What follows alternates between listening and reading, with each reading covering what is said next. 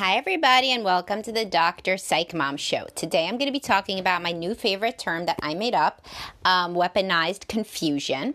And before we get to that, I am going to, of course, tell you to subscribe. I have the one on men who say they only work for their wives. And if you are in this situation, by the way, where you really literally only work in your job because your wife wants you to, stop stop doing that. like, that's not the way to live your life. Um, I don't personally see a lot of people who do that. Again, I work with real high achieving people generally that are in careers that they've trained a long time for and that they are generally passionate about, although can upset them at times, you know.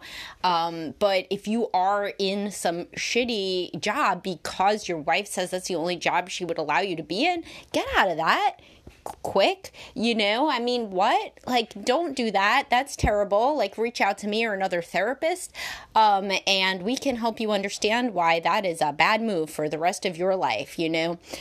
But um, getting back to the topic at hand here uh, weaponized confusion. So, this is a term that I made up when people are real passive aggressive. This is a passive aggressive style, and they act like they don't understand what you're saying. So, here's like a good example. So, a guy will be like, you know, listens to all my podcasts. He finally he gets up his courage. He says to his wife, "You know, I've maybe not articulated this well before, but for me, sex is really about love.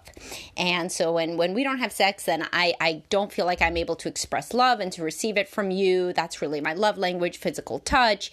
And the fact that we haven't had sex in X amount of weeks, it can be very difficult for me. And it's really not just about the orgasm at all. And uh, maybe this is what you've thought, but but it really is a way that I express love." So then, listen, if it's the first time, she may be like, genuinely, I don't understand. Can you tell me more?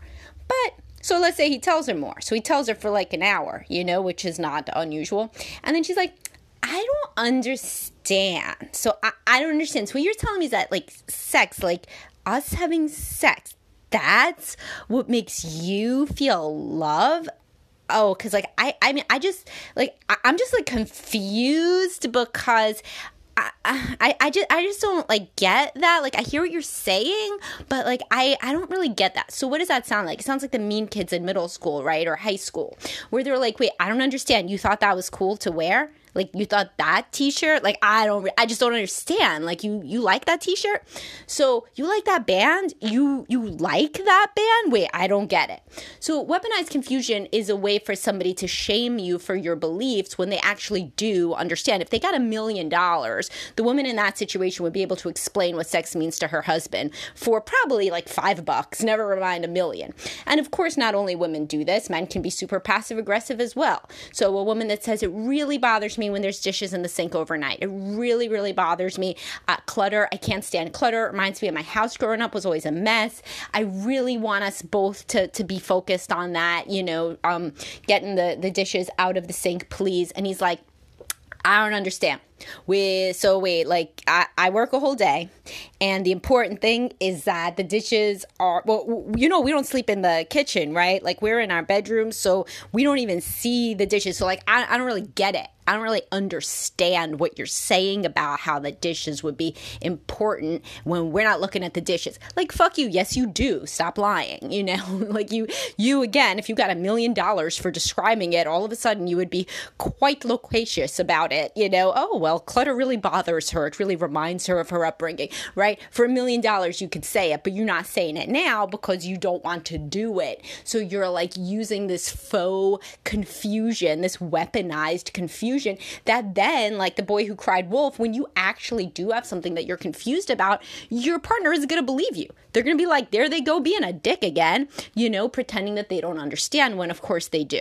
And so when you really do not understand something, you know, they're not even going to believe you. So then people have said, like, uh, what should you do if you really still don't understand? Well, there's a couple of things you could do. You can use a different tone of open and warm curiosity, like, oh, really? So, like, tell me more about that because it's really not how I operate. So it's hard for me to understand. Um, you can also say that you'll do the thing and then ask the questions about it, which already relaxes them because there's buy in. So, like, for example, the husband could be like, okay, I'll get the dishes out the sink. You know, I understand uh, it really upsets you, but like just so that I don't do anything else like this, or just so we can kind of understand uh, why we don't keep getting along about this, can you explain it to me again about the clutter? That's like totally different. And that's stuff that we would do in therapy is trying to help each side genuinely understand and empathize with the other side, the opposite of this weaponized confusion, a mutual warm and respectful understanding. Now, why would people do this? Well, why did they do anything? Because it's what they grew up with. So, obviously, like, you know, we learn um, from our surroundings, as everybody believes about their own kids, but minimizes in response to themselves. So, if you go around acting like a dick in front of your kids, you're not going to doubt that they're going to pick it up. But then people are like, oh, yeah, sure, I know my parents are assholes and I act totally different. Really, how? What was your competing template? You know, it's extremely hard not to pick up the stuff that you're brought up with. So, like, likely you had a parent who was very passive aggressive. Was like, uh, I don't understand. So um, you don't want to do your piano lessons anymore because I don't really understand that because uh, uh, piano. I thought I thought we understood that piano is really good for you, and so I, I just don't understand. Fuck you. Yeah, you understand, but but you're just pretending you don't. So if you grew up with a lot of passive aggression in your family of origin, then this communication style is going to be very natural for you. Now, what do you do if if you are faced with this, if every time you say something, your partner is like doesn't understand, well, you can say at some point, you don't really seem to understand me a lot. so I really feel like we ought to go into counseling because I obviously can't explain it there's no way I'm explaining it that's working out. So, what we really need to do is to, you know, get us into an environment where maybe somebody else can explain it. Of course, what people tend to do if they have lower self esteem is to somehow think that they are, that they're um, whole vision of the world is wrong and crazy because they've allowed themselves to be shamed. And that's not what you should do. So when somebody tries to shame you into saying that you, what you think is invalid, then you got to stand up for yourself and be like, no, I know that the dishes bother me. Uh, maybe they bother me too much. You know, who knows? But I am willing to go to therapy to talk about it because obviously we are not communicating well on this. So be open minded. Be like, you know, perhaps, um, perhaps you don't like my perspective because something about my perspective is dysfunctional. That's possible. I find it hard to believe that you cannot understand what I'm communicating, but possibly you can't. In that case, I might need somebody to explain it for me.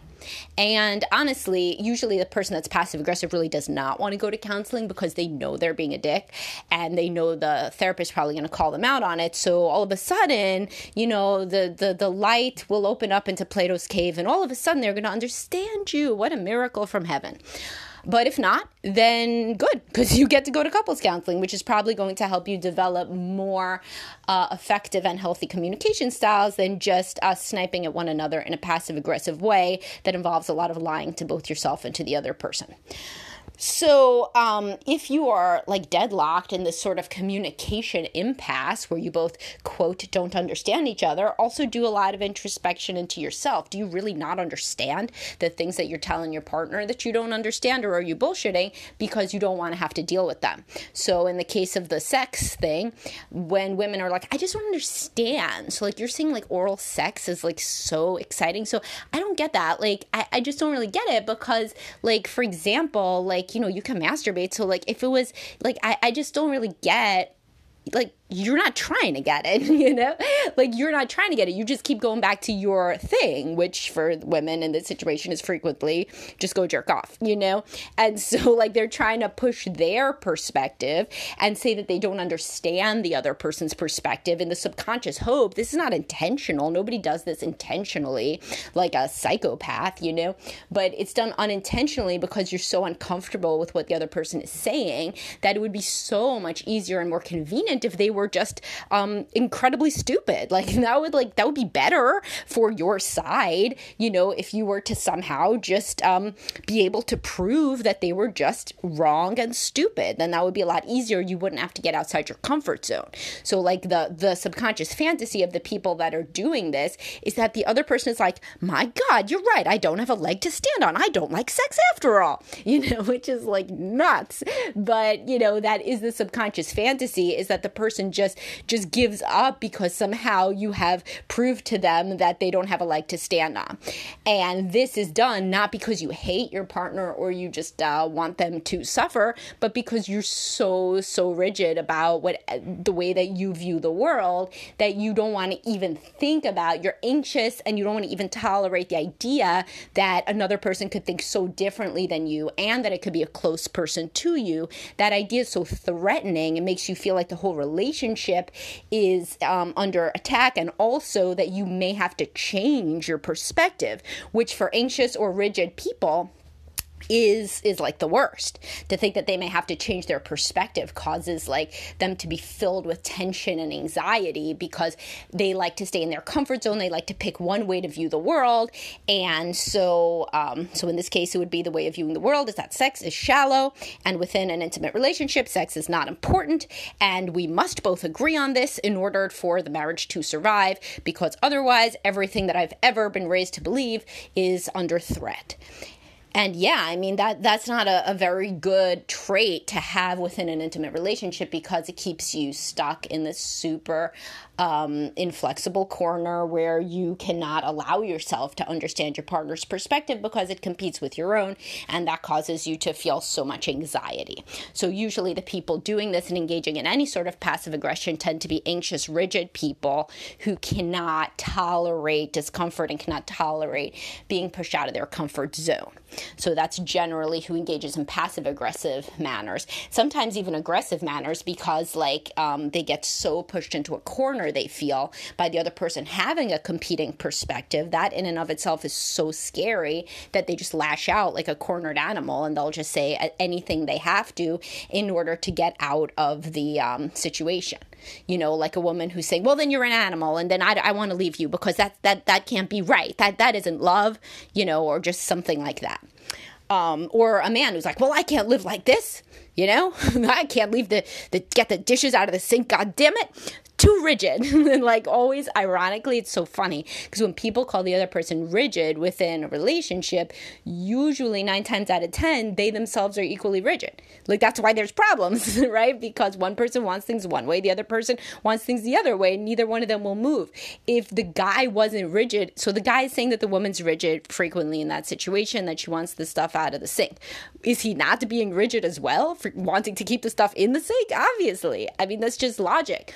But but it's so much easier to call the other person rigid and to act like your way is the only way that makes sense and is flexible. Who is being flexible? Zero people are being flexible there. One person wants in, in the dishes, in the dishes in the sink. One person wants out of the sink. Is this like this, this is like a math problem? It's like negative one, positive one. You know, that's absolute value still one. One of rigidity.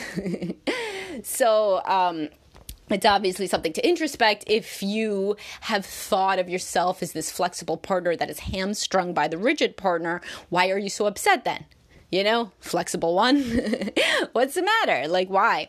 Like, of course, sometimes somebody really has OCPD. I've done a podcast about this. They're really incredibly anxious, and you have tried to do everything. Not only you get the dishes out of the sink, but you clean up the whole goddamn kitchen. You do every other thing that they ask. You do 99 things out of 100, and then finally you're like, no, this other one's a bridge too far. Yes, then you got one rigid one and one that's more flexible, but you still don't have a happy marriage. So in that situation, no matter if you think that yeah, in your situation you really are the flexible one, well that that uh, w- winning that prize has not helped thus far. So in these cases, it is um, very beneficial to get into couples counseling where you can get an objective perspective on who in fact is being rigid and whether really both of you can stand to be more flexible. Which spoiler alert is usually what the couples counselor will come out with is that both people need to compromise and move toward one another on the spectrum of of whatever whatever the individual issue is, or in aggregate, what the issues are.